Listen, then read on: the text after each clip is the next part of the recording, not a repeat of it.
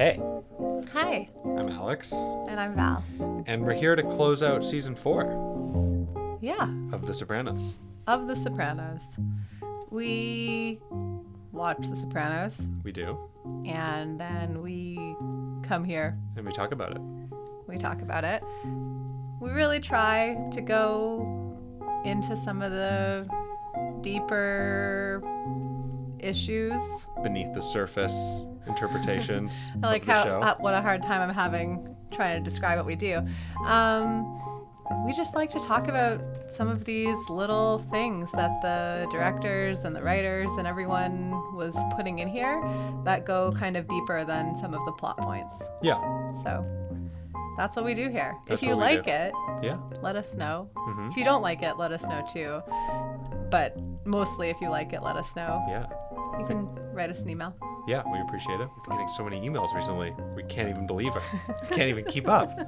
It's great, making so many friends. Well, we just like that there's other people out here that Yeah. like the same thing we do. So We like- it's comforting. Yeah, we like to meet other people who also like this aspect of the show. So, Yeah. Um, and if you do have time to write us a review, that also helps us a lot. It makes us feel really good about ourselves. yeah, and the iTunes store, it makes us feel better. It Yeah. helps people find it, and also makes us feel better about ourselves. Yeah. It's mostly about our self esteem. mostly about our self-esteem, which is very lacking. Yeah. Um, but yeah. So we're gonna talk about the season finale of season four, Whitecaps. Mm-hmm. And there's a lot to talk about. There is a lot to talk about. It's a pretty major episode. A lot of people reference this as a pretty pivotal point in the series. I hear it in a lot of top five episodes lists for a lot of people. So it's one I was really looking forward to talking about and getting to. It was one I was very nervous about talking about and getting to. in what way? In many ways. In many ways, it's a tough one for me to watch. hmm It is. Um, I mean, I'm sure for a lot of people, but like Yeah. as a kid whose parents got divorced, hmm um, there's some tou- there's some really tough moments for me. Um, but then there's also there's just a lot. There's a lot that ties into moments from you know from throughout the series that we've already had. There's a lot of connection between moments in this episode and moments throughout the rest and of the series. subtle. Yeah, but then there's also things that tie it forward. Like it's really just there's just a lot. Yeah. So it makes me feel overwhelmed. And I think on a literal level, even though a lot of the time we spend, we talk about things that are metaphorical and symbolic. I think just the writing and the the way that they're able to create a divorce situation is just so believable. And I think that they understand so many of the intricacies of what happens around that rupture that just I mean I don't know I didn't grow up around divorce but it, it just seems very honest and true to me. I feel like they got a lot of the subtleties. It it really Although reflects. apparently there's some critique of it that Hmm. it like comes out of nowhere. right. I, I mean more in terms of the way characters respond to it. And it's a testament to how powerful the characters are because they're so believable and human. And it's also a testament to how powerful these actors are. Yeah, it's unbelievable. Uh, this is like some of the, I mean, some of the best examples of James Gandolfini's acting, of Edie Falco's acting. For me, Edie Falco is just blowing me away. Edie Falco is crazy in this Yeah. episode. She's amazing. Yeah, it's it's really incredible. I have a couple shots in particular that I want to talk about with her, Mm. but um yeah, no, I no, no, I'm on the same I'm on the same page as you. I just think like they do, you know, in so few scenes, like there's so much that we miss in this episode. There's Mm. a couple like really strange I always say they're strange, but there's a couple of scene cuts that make us jump weirdly in time. I always notice those Mm-hmm. ones. Like we have a like for example, the scene where um where Tony gets woken up by the lawyer Alan for sleeping in the house, Mm-hmm. Right. and then the next scene, Tony's at their door asking them for their, his money back. Right? It's on like a different day, but there are a few things like that. The one that I Hmm. am thinking about right now is that we like never see when they tell the kids that they're getting separated or divorced.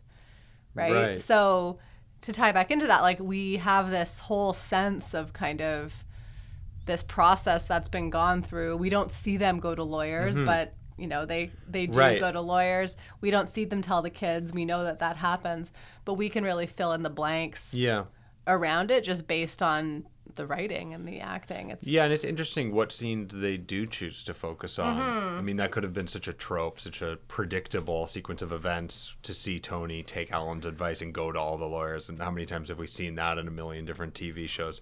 But they just let our brains fill it in, and it's actually really amazing. It's completely unnecessary. It accomplishes the same thing, and we know what's happening behind the scenes there. yeah. So I don't know how we want to tackle this one really. Yeah, for me, I kind of wanted to start. One thing of interest was just the very first shot to me, and I think that it sets up what kind of an episode it is. Yeah. Because we see Carmela, we see her looking sick, and we see Tony out of focus, and then we hear Tony exasperated, kind of breathing. Carmela mm-hmm. saying, "I didn't ask you to come here," but that lack of focus on Tony is actually so kind of exceptional for this show because typically the focus is on him. Mm. And I feel like this is really Carmela's episode. Mm. And this episode is about her and she's actually kind of in the driver's seat for what's happening right now. And we've mm-hmm. been kind of tricked into thinking that a lot of the drama at the end of season 4 would revolve around the New York, New Jersey mob wars, but it's not. And in fact, they're constantly teasing us with what's going to happen. But at the end of the day, this episode really revolves around Carmela, and she's the one in focus. And I loved actually how they reflected that in the camera work right away in the very Yeah. first scene. Well, I just love, I don't know, there's something, um, there's some kind of mirroring going on here for both Tony and Carmela. Their emotions and their lack of kind of being able to deal with their emotions makes them physically ill. And so it kind of reminds me of when Tony was seeing Dr. Cusamano about his panic attacks, even, right? Yeah. Like, there's something like the way in which these characters deal with their emotions is not functional Right. ne- for neither of them Right. right and i talked a little bit in our last in our last episode i think about kind of for me how the furio thing is pretty weird mm-hmm. like or pretty you know like understandable i could get there but it's not indicative of like Understandable. I mean, I mean totally understandable. When Have furio seen his ponytail? when furio wears that red silk shirt. Um no i i whatever. To each their own. I can i guess Carm is into that.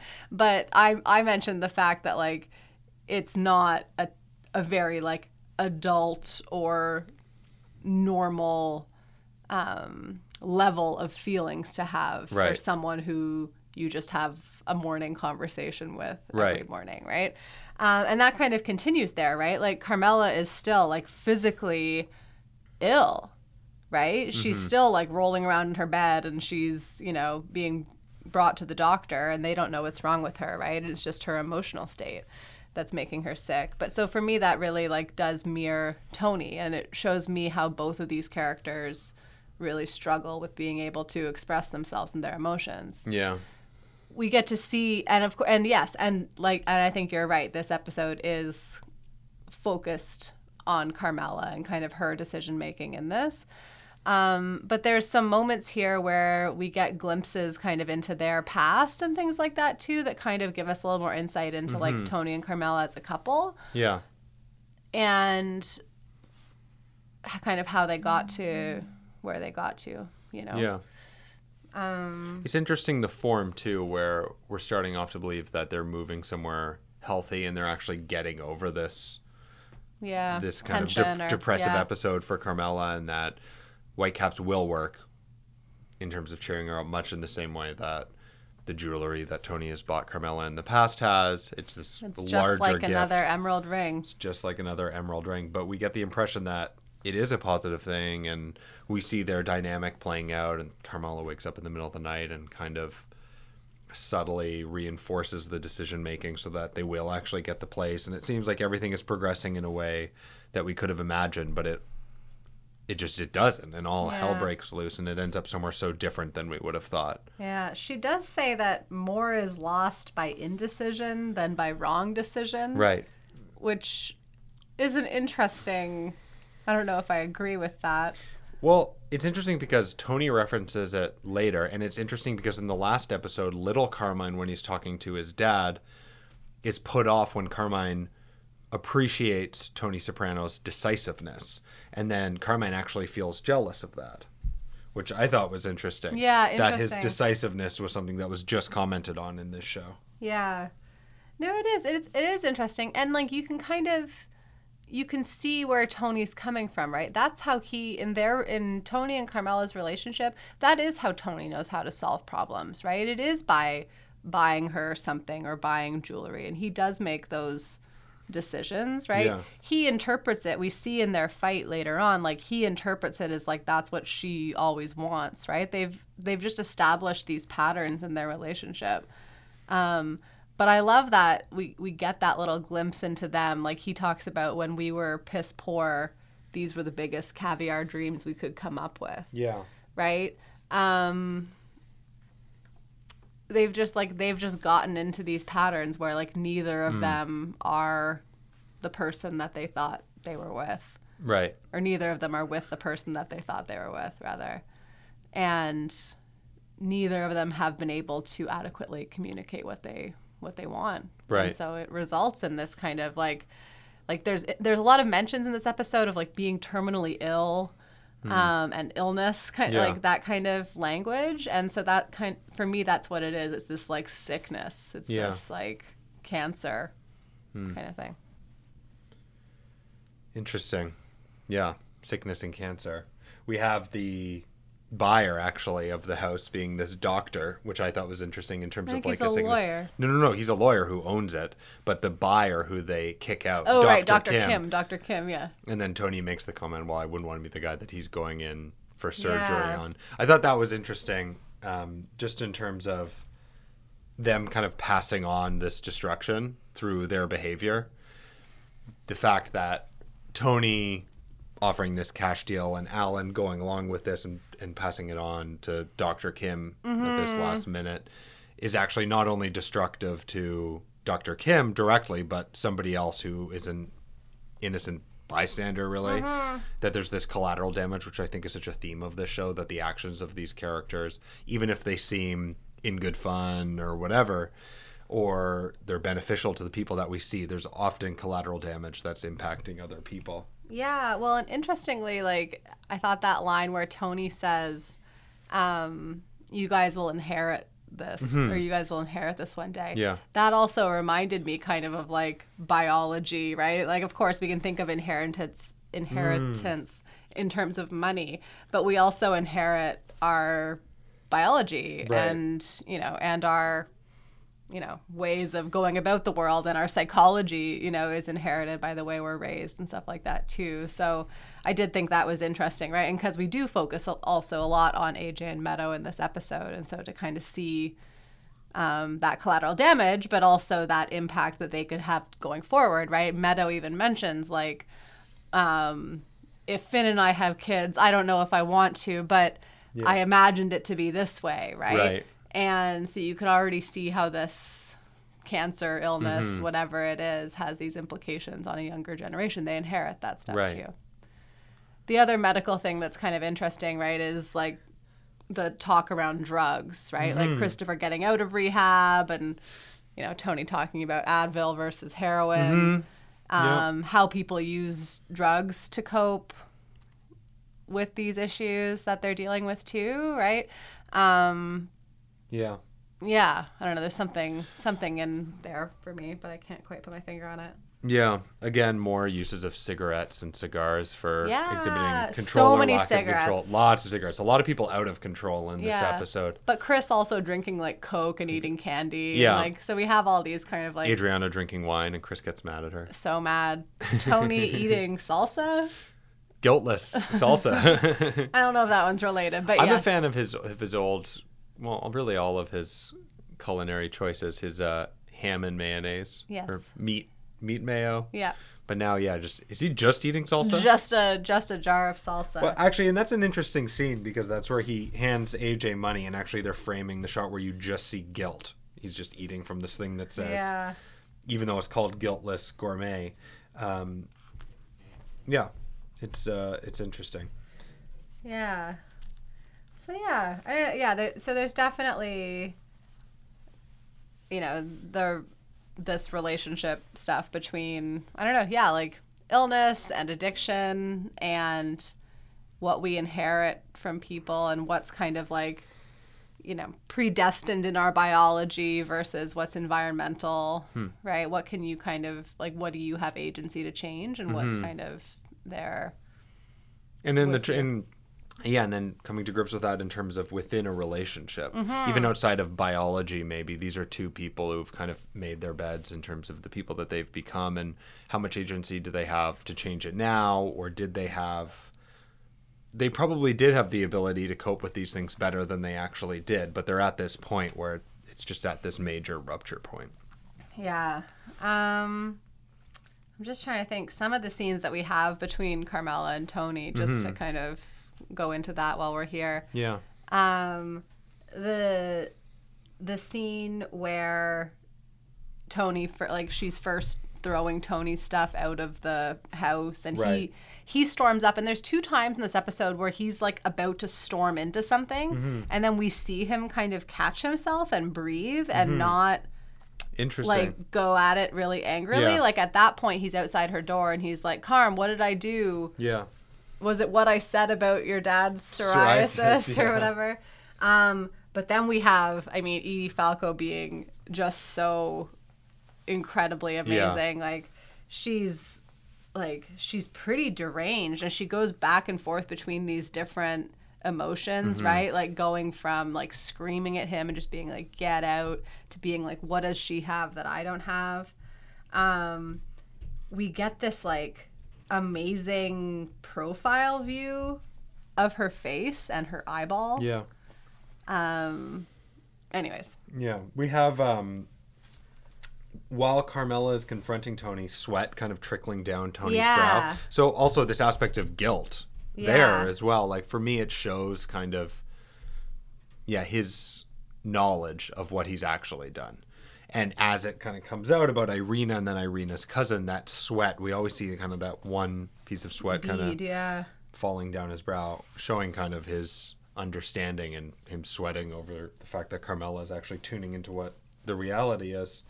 The way that they fight with each other, I find so interesting too, and it goes back to something that I think we first brought up in college between Tony and Meadow, where Tony kind of diverts attention from an argument and actually goes on the attack, the offensive Yeah. against Meadow to kind of shut down an argument, and both of them are doing that so much. Tony saying, "At least I never stole."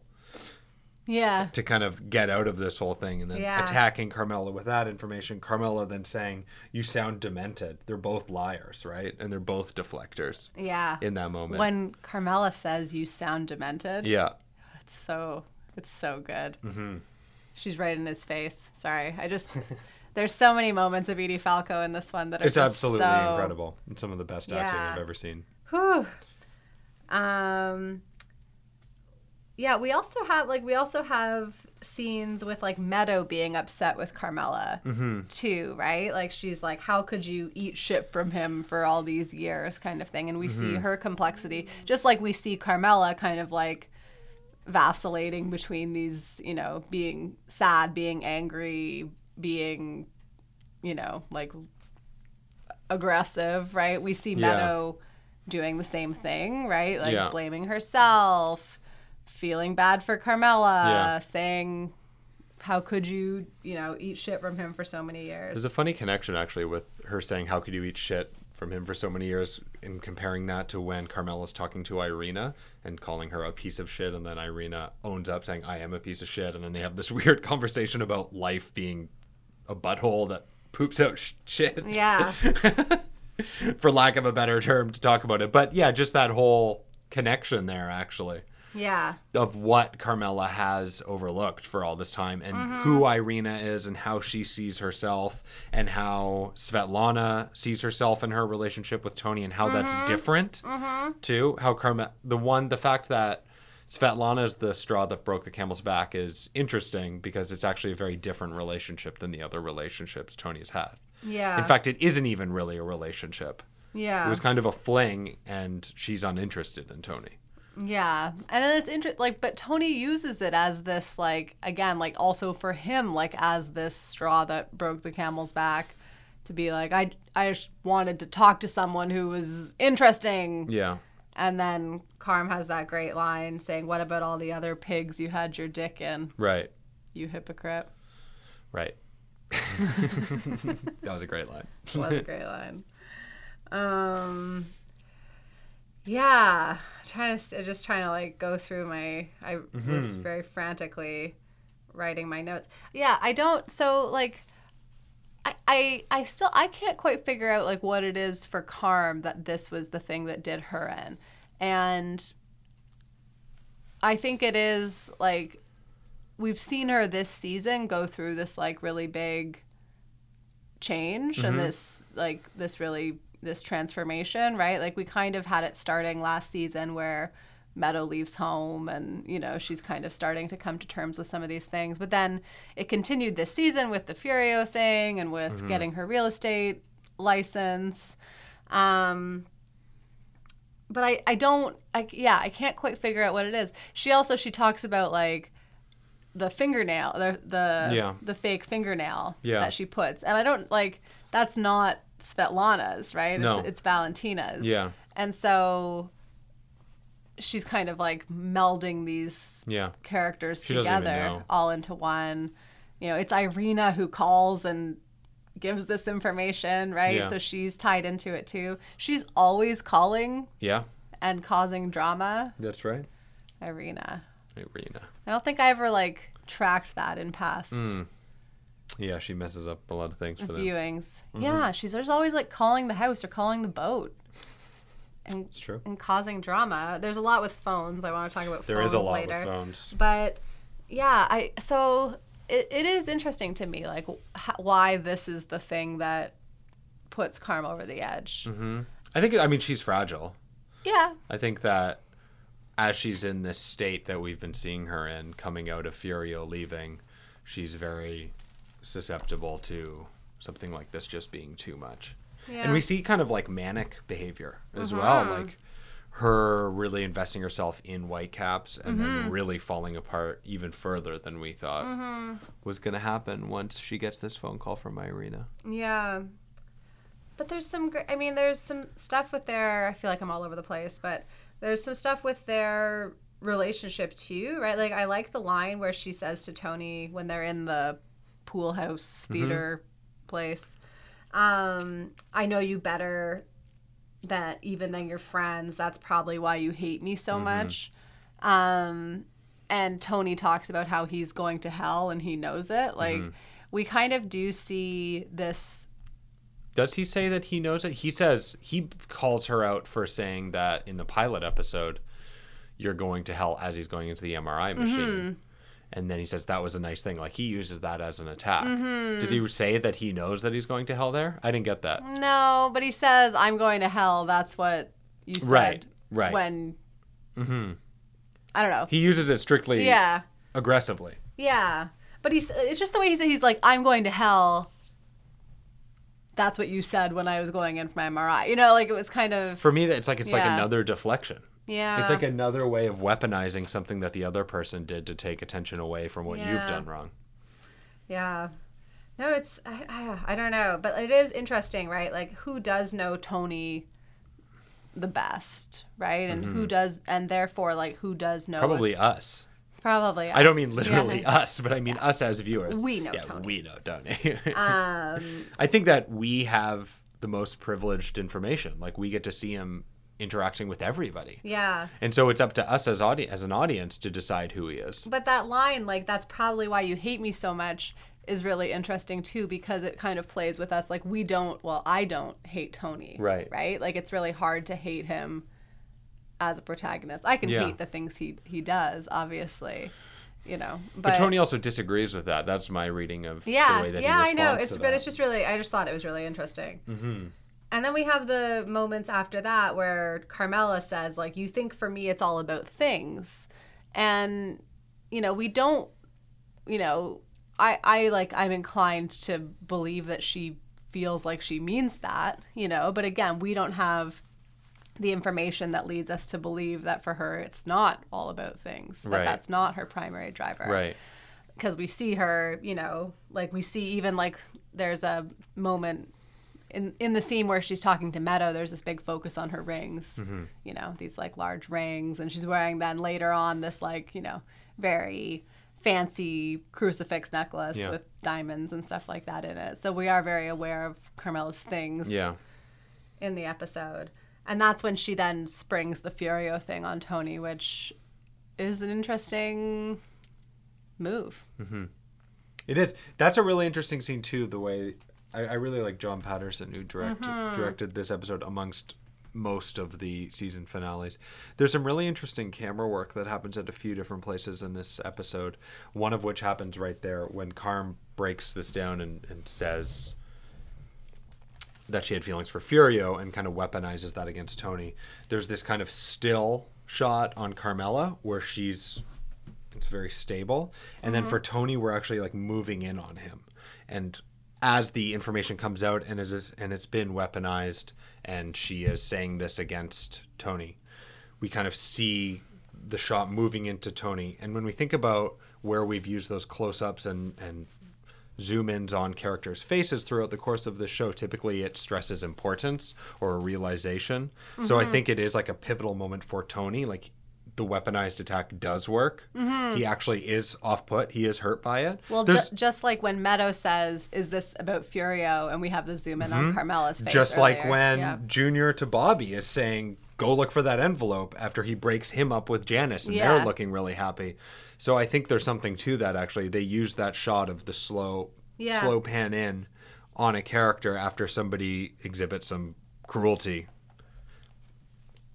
Yeah, interesting. Interesting. Sorry, I'm looking at my notes. Mm-hmm. There's a lot to talk about. I know it's really hard. I'm I'm not organized with my notes. There's a lot of greenery. I feel like they're they're using a lot of their old symbolism. There's a lot of greenery Yes. behind windows. We see a lot of that. We see a lot Yeah. of trees. We see We a lot of a- water. And I think that we We have bridges. we have bridges even. Yeah, they're they're really drawing things back to these symbols of the eternal and death and the afterlife. There's uh even shots like There's the phones. I'm thinking there's a lot of phones, yeah. Yeah. In fact, like some We'll examples like the- yeah. We'll talk about the phones after. Tone, well, Let's yeah, but about- even even some okay. So I'll, I'll leave phones for later. But Yeah. even some things with, for instance, with the greenery when Tony calls Melfi, there's greenery behind the window. With, with I'm I'm just grabbing one. Mm-hmm. There's that great many. Rashomon shot. When There's a Tony's Rashomon the shot where they go straight onto the sun, which Mm-hmm. was revolutionized by Kurosawa in in his movie Rashomon. So that they're kind of using that. And then there's the Tony in the recliner, like surrounded by water, surrounded green. by trees. Yeah. There's the wind through the trees. Some of these scenes actually with the trees are happening right after death scenes. Like that's right after Chris's bridge meeting, which again, bridges. I mean, it's just like you can just kind of like follow these and you're like, holy crap, they're using these things all over the place around these scenes of death and the afterlife. There's some interesting ones too, even like when Carmela and Tony are in their happy state looking at whitecaps and they're walking along the beach and it's kind of romantic. We get a shot of water right before we see their feet Yeah, walk like through washing it. up. Well, it's interesting because it's supposed to be this happy, romantic, kind of peaceful coming together moment. Yeah. And yet, when we see water run through the sand, the imagery of water has already been so strongly established in season two, especially in Funhouse, where the last thing we actually see is just the Mm-hmm. Yeah. ocean. That when we see water, it's hard to actually get those feelings that are s- supposed to be evoked and are normally evoked on a Yeah. beach walk. Yeah. So even though it seems like things are going really well, if you actually read the symbolism and think about what it's meant at other times, it actually is kind of nefarious and has some dark foreshadowing to Yeah. it. So I thought that was really interesting. Yeah, no, and I mean even just like you know the name of the host being Whitecaps and the name of the episode being Whitecaps, right? Yeah. Like Whitecaps are rocky, rocky seas. Is that a thing? I don't know. Rough seas.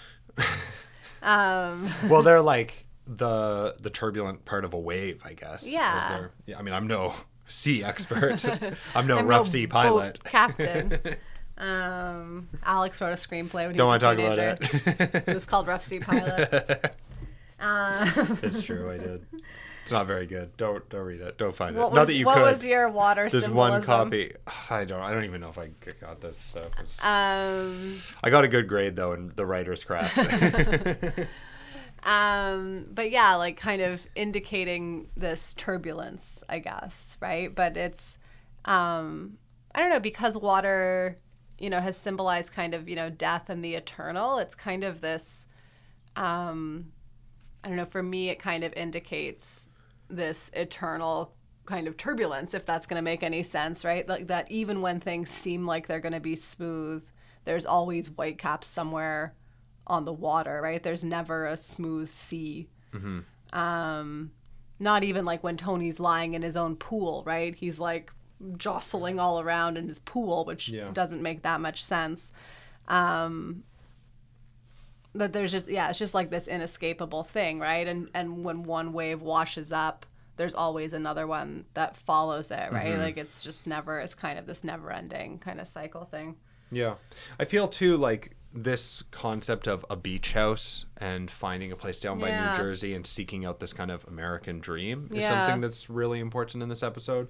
The first time we see Alan, he's painting in front of a US flag wearing like this like Brooks Brothers like oh his Yeah. his like sweaters over his shoulders. like a like a Kennedy compound kind of look. Yeah. Yeah. But you know, I think it's kind of like this pipe dream of of what everybody wants and is seeking, and we see him, and it can seem idealized, and it can seem perfect, and and exactly kind of what they might envision for like affluence and comfort and mm-hmm. family and having all these things and yet we find out as the episode progresses he's just a dick too and there's all these parallels between alan and tony throughout the episode that i think are really interesting i mean they interact in a similar way mm-hmm. they kind of get along well they kind of Carmela and his wife look really similar. well that shot actually is really interesting there's a shot of a woman sitting kind of in the study you think it's like Carmela in a lawyer's office or something. That's how I Yeah, like, that's exactly yeah. what I thought it was too.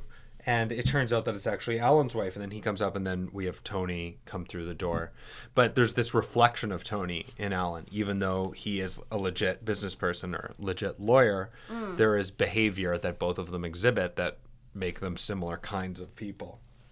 Um, it's interesting in that scene, actually. Like I was watching Alan's face, and as Tony says, basically, "I want out," you see Alan respond even before Tony says that he wants out of the sale because Alan knows it and he understands it mm. because there is this kind of simpatico between them. He knows as soon as he comes what's going on mm. because they are such similar people. Mm-hmm. There's a kind of intuitive understanding. Yeah, interesting. Yeah. What mm. about phones? You were talking about Phones. phones. Well, actually, I had one other. I don't want to talk about Yeah. phones yet. Um, there was one other thing that I wanted to get your opinion on, and there was a lot of emphasis on like feet. Uh huh. Like there were two times where we see Tony trying to sleep and his feet are uncovered, Interesting. like kind of like having cold feet. But Okay, I missed that. once when he's sleeping in the beach house, and once when he's Right. sleeping on his air mattress, Yeah. I guess. So his feet are uncovered. We have Svetlana stomping out her cigarette With, her the crutches. foot with, with well yeah i guess with her crutch Yeah. But then we have adriana stomping out her cigarette with her foot like Yeah. in, a, in a scene later and actually focus very intensely on her legs just before that, yeah, which is something that we've talked a lot about around Gloria Trillo and other characters too. so and and if, and in that scene where tony and carmela are on the beach like it is their feet that we see and there's this water kind of like brushing up against their feet Mm-hmm. right so i just i i was trying to kind of find that That's symbolism of like you know i was thinking like being grounded Mm. um being like based in the now and like the present Well, I think it depends on Um, what the people are doing in any of those scenes. Like for Yeah. me, with it kind of it varies from character to character as they're behaving in different ways. So for Adriana, when we see her legs and there's a focus on them, I think, and then we see her with her high heels kind of crushing the cigarette. For mm-hmm. me, as we have cigarettes as a kind of often used as a symbol of being out of control, I feel like she's more in control and more comfortable with this relationship with the FBI at that point mm-hmm. and is regaining maybe some of her kind of I don't know femininity and being in control of who she is and having kind of a strong exterior that's being projected. Yeah. And as she is crushing the cigarette, it's a lot more in control than where we've seen her smoking in the past or compulsively watching TV or having IBS. Like it's very different. We're ending off season four where this is actually not that out of the norm anymore. Yeah. And we have to question what that's going to mean in season five if she's now becoming comfortable working with the FBI. Yeah, but even like I don't know that scene with Agent Sanseverino is really weird because she's off put by something that Adriana says. Like it's about um like kind of around the time where she asks like is the wedding still on then Right. and i think like as you know aid's feeling more in control but also like the agent is starting to see her as more and more of like a person too Right. right, like and kind of has some empathy for her Right. whereas beforehand she was just kind of like a tool Right. and i think like she's seeing her more as a human and a person Yeah.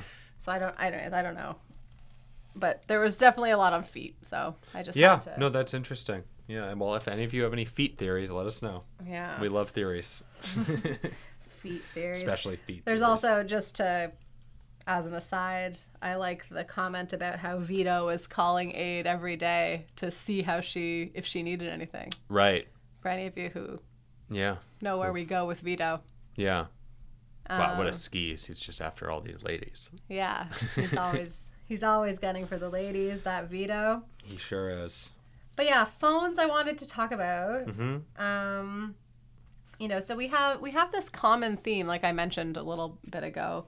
We have this common thing of Irina making a phone call Mm-hmm. late in seasons and kind of shaking things up, right? We have her do that in Well, and Um, Gloria, not, maybe not making a phone call, but showing up with Carmela too. Like there's like these Gumars kind of yeah. showing up and infiltrating the, well, yeah, the like family in the first, like I forget the first instance of it, but it's when she calls the house and the housekeeper picks up the phone. Yeah. the, the Russian speaking housekeeper. right, the Polish one. Oh, right, that's right. And you know, so it kind of like is infiltrating into the family space, right? Then we have her in a knight in white satin armor calling the boat and Gloria picking up, and that's when kind of things start to go bad. And she throws Tony's That w- I don't know if that would have been white. I know the episode you're talking about. I don't know if that exact exchange between Gloria and her happened at I night think in it white was. satin I was. armor. I was looking at my notes. Oh, okay. Yeah. I thought that was not white knight satin armor was season. Anyway, it's okay. It's, it's small things. Anyways, whatever. When she calls the boat and Gloria picks up. Mhm. And then we have this one now. I think those are the only three. Maybe there's another time where she Okay. calls. Yeah. But yeah, Yeah. that's all I wanted to say about Irina. but there's a time but it is yeah it is a catalyst for action and for events happening Yeah, no, she's often doing that. Um, we have a ton of like we hear Tony has his ringer on during this episode, right? Like his phone ringer's on, which we don't really hear that often. yeah it It- says fucking phones we were better off years ago Yeah, there's ringing phones all over the place. There's black phones. There's white phones. yeah there's definitely a large amount of black and white phones There's a um, a lot of them are cell phones.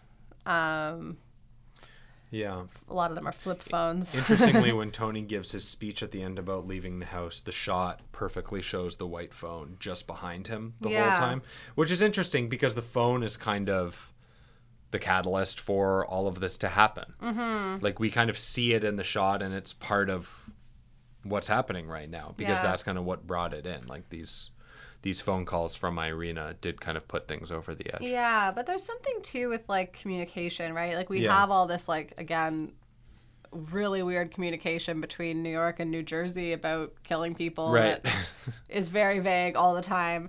And only really when they get together in person does it ever seem to kind of get resolved. Like Mm-hmm. Right. they can never they never can seem to figure things out over the phone. They're always like meeting at a office max or what, wherever they had their their meeting earlier or like in a chess park right um, in order to get things resolved there.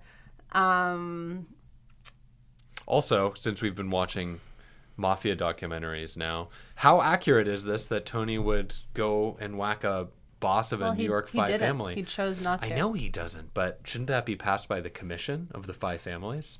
Maybe. um, Tony Tony calls Melfi. Right? We're like, ah, Yeah. Melfi. She appears. We didn't But then there's no communication. there's no communication. Um, she even tries to star 69 him, which I don't think still exists. That's true. I, I don't know. I don't do that very often. Yeah. Well, I used to. Like you used to Yeah. if someone would call your house and you Right. missed it. But I don't think that exists anymore. Right. But Well, now you can just see who called you. Well, that's the thing, Yeah. right? Like we don't have that anymore. But yeah, but there's no like it's impossible to establish communication between the two of them. right. Where else did I put phones in here? AJ, he's uh, seems to always be studying. A- yeah, he's always AJ's talking, but he says he was on the phone about an algebra problem. Yeah. Right, you know, at the end of the episode. Yeah. Yeah. With Devin, which is almost certainly not true. Him and Devin, they're really hot and heavy. Yeah. Like they've been together a long time now. It's amazing. Yeah. I'm proud of them. Yeah, me too. Um But it's interesting, like in terms of the genetics and what you inherit. It's interesting how AJ's often diverting things to talk about how he's studying, where clearly he's not. But he's always using that as his line. Oh, I was studying, or like Yeah. we were out late because I was studying, or right here in this late in this episode, he's saying he Yeah. was on the phone about an algebra problem. yeah. sure. Yeah, no, it's better. It's always better to like go to an office max to have a conversation. Right. That's where I have most of my conversations when I want to take out a New York Five family boss. Yeah. I thought it was also interesting that there's that little scene at Johnny Sack's Jersey house, right? Again, when, I, when I'm watching the show now too, I'm always like, why are these guys, why is Johnny Sack so involved in everyone's business? I feel like he'd be very busy running, being the underboss of a New York mob family. yeah, but, but, he has a me. lot of time. And just to like go, to Office Max and like smoke a lot of cigarettes. But there's also this construction that's happening in his backyard, right? Even though so construction is stopped right. on all the sites, but he still has this construction going on at his Jersey house. Um, Ginny's going to Nordstrom's because there's a sale. Right. Like, and he he talks about like belt tightening, right? Like Right. it's time for some belt tightening. He makes a lot of like fat jokes, but Yeah. without knowing that he's making them in this episode. But you know, so we have him. He's he kind of he's a strange character. He really does straddle these two worlds, and I don't know what he wants for himself. Like, I, I don't have a good sense of like Right. Who Johnny Sack is Mm-hmm. and what his motivations are. But he's nuts. Yeah. He's really, he's just crazy. But yeah, but the communication thing is really, I don't know, again, like, and also between Tony and Carmela, like, we very rarely see Tony and Carmela talk to each other on the phone, Right. you know, but yet they can't seem to kind of get their communication Right. straight either. Although we see them, I mean, we definitely see them communicate in this episode. Yeah. Probably more than we ever have. Yeah. Mm-hmm. Yeah. The belt tightening is interesting too when we think about the imagery of the belt and the focus on belts in the earlier episode where Tony beats up Zellman, which we find out through Svetlana in this episode is actually the reason why this is all happening.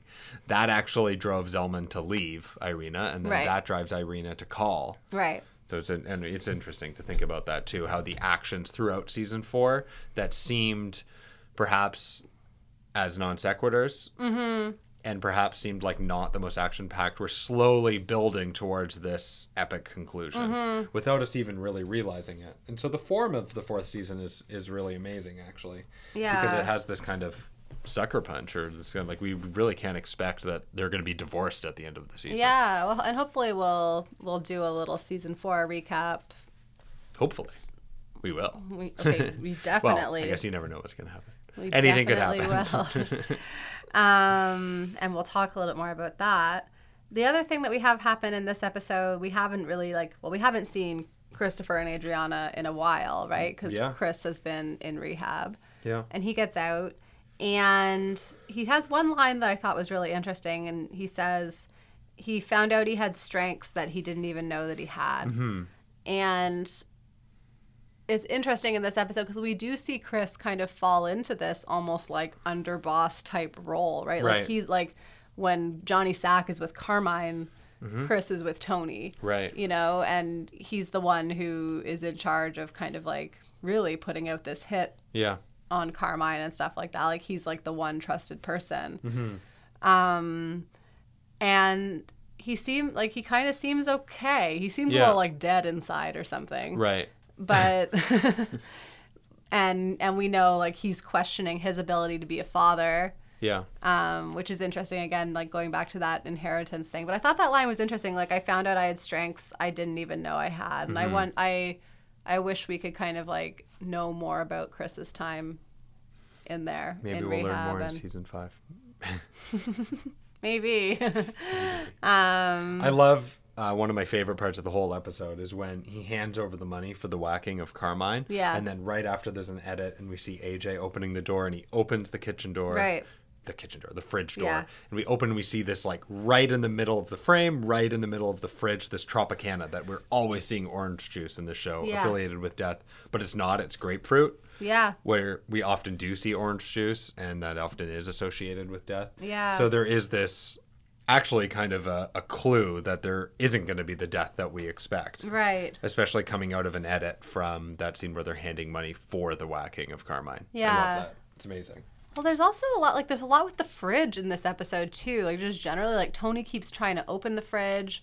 There's that little flashback that we have near the end of the episode Right. where God, is we there have anything to eat? yeah we have Meadow Meadow talking to like Meadow with the family, and then Meadow in her room, and then this flashback to her Yeah. like slam. I think she even slams the fridge closed and says, "Isn't there anything to eat in this house?" and storms off. Mm-hmm. Then we see her back in her room. Um, yeah, there's so there's something like there's something about food and family, food and like violence, I Yeah. guess too. Um, like every time the fridge is opened, it seems to be kind of in this like violent way, or you know maybe it's just grapefruit juice and not orange juice, and it's all I fine. don't think so. Yeah. Uh, we see Tony wearing a really goofy hat, just like Alan. What, at the end? Yeah, His Fearless hat?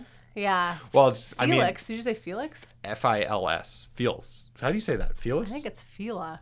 Fila. Isn't it Yeah. an S at the end? No, Oh, Fila. Okay, he's like a, it's like a Fila hat. sports brand. Yeah. But Alan Sapinsly or whatever his name is had a Sundance Film Festival. He did. Black hat. yeah, there's definitely a lot of work to relate those two characters.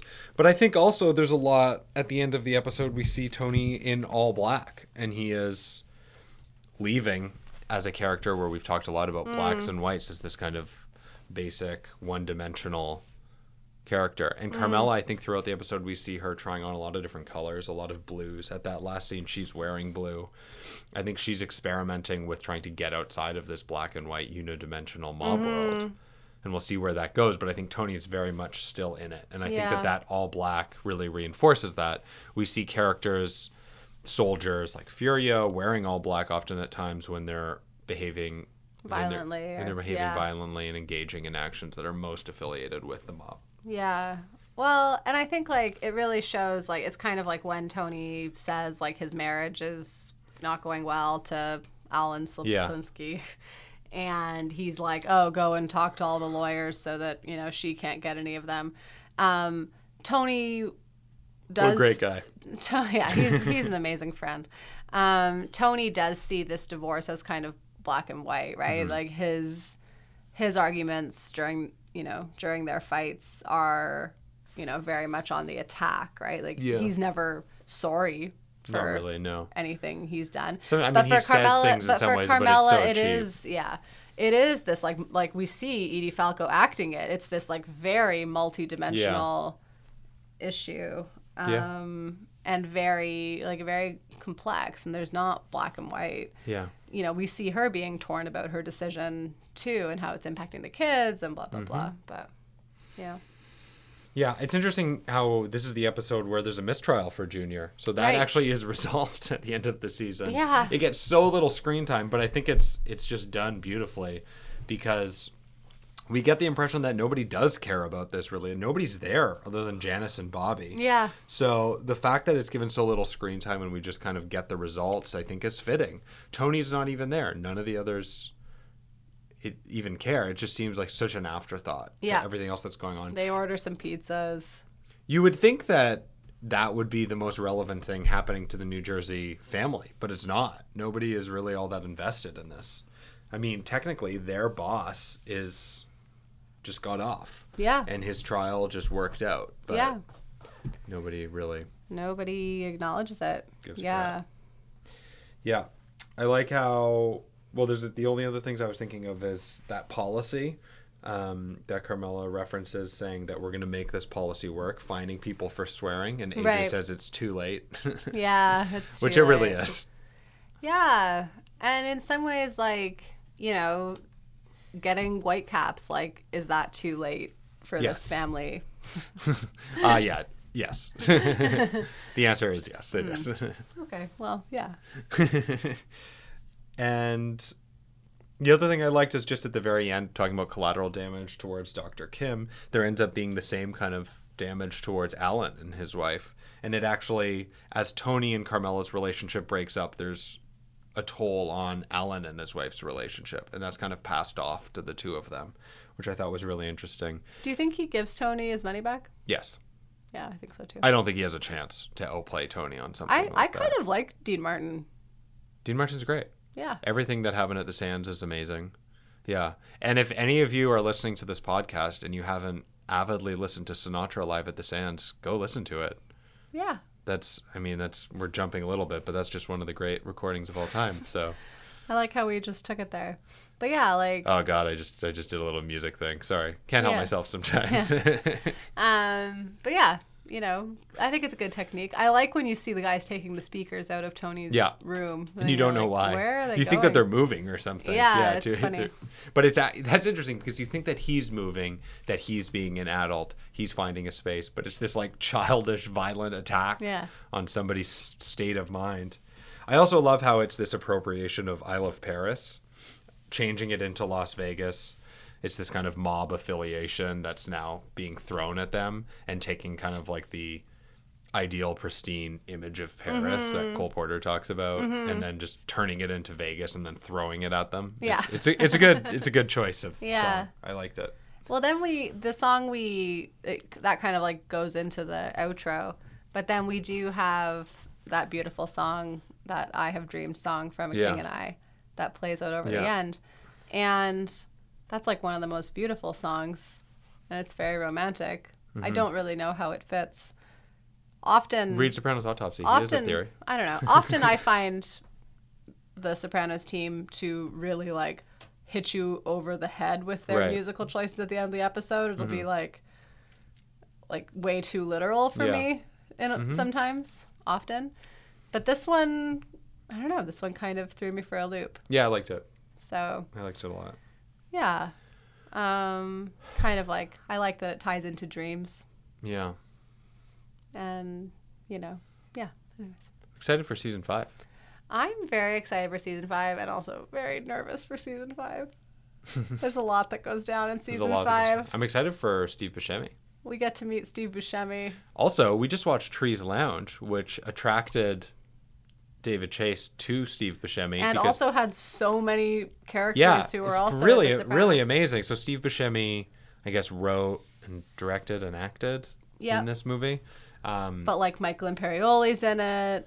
yeah, a lot of a lot of people Carmela's from Sopranos are showing in up in in it, and it's an amazing.